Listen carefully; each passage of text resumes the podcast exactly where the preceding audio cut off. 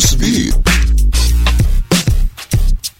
Prancis akan memperpanjang status darurat kesehatan selama dua bulan untuk menghadapi virus corona. Setelah disetujui anggota parlemen, periode darurat akan berlangsung hingga 24 Juli 2020. Rancangan undang-undang itu akan diajukan ke hadapan Senat pada hari Senin ini dan Majelis Nasional kemungkinan sehari setelahnya. Juru bicara pemerintah Sibet Ndiaye menyatakan hal ini dilakukan untuk menjaga langkah pengawasan ketat antivirus di Prancis usai pencabutan status lockdown sebagian.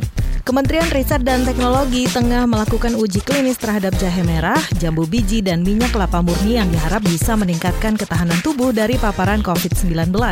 Menristek Bambang Brojonegoro berharap kementeriannya dapat mendayagunakan suplemen yang ada serta mengandung bahan-bahan tersebut sehingga cocok meningkatkan daya tahan tubuh.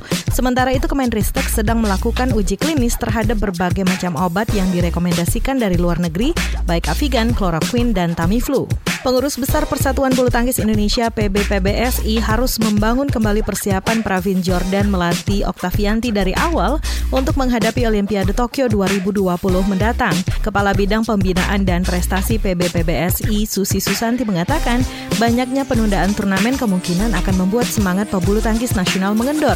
Maka dari itu PBSI punya PR baru untuk mempersiapkan program tambahan bagi Pravin Melati dan kawan-kawan demi mengembalikan performa, semangat, dan kepercayaan diri mereka saat menghadapi turnamen berikutnya hingga Olimpiade.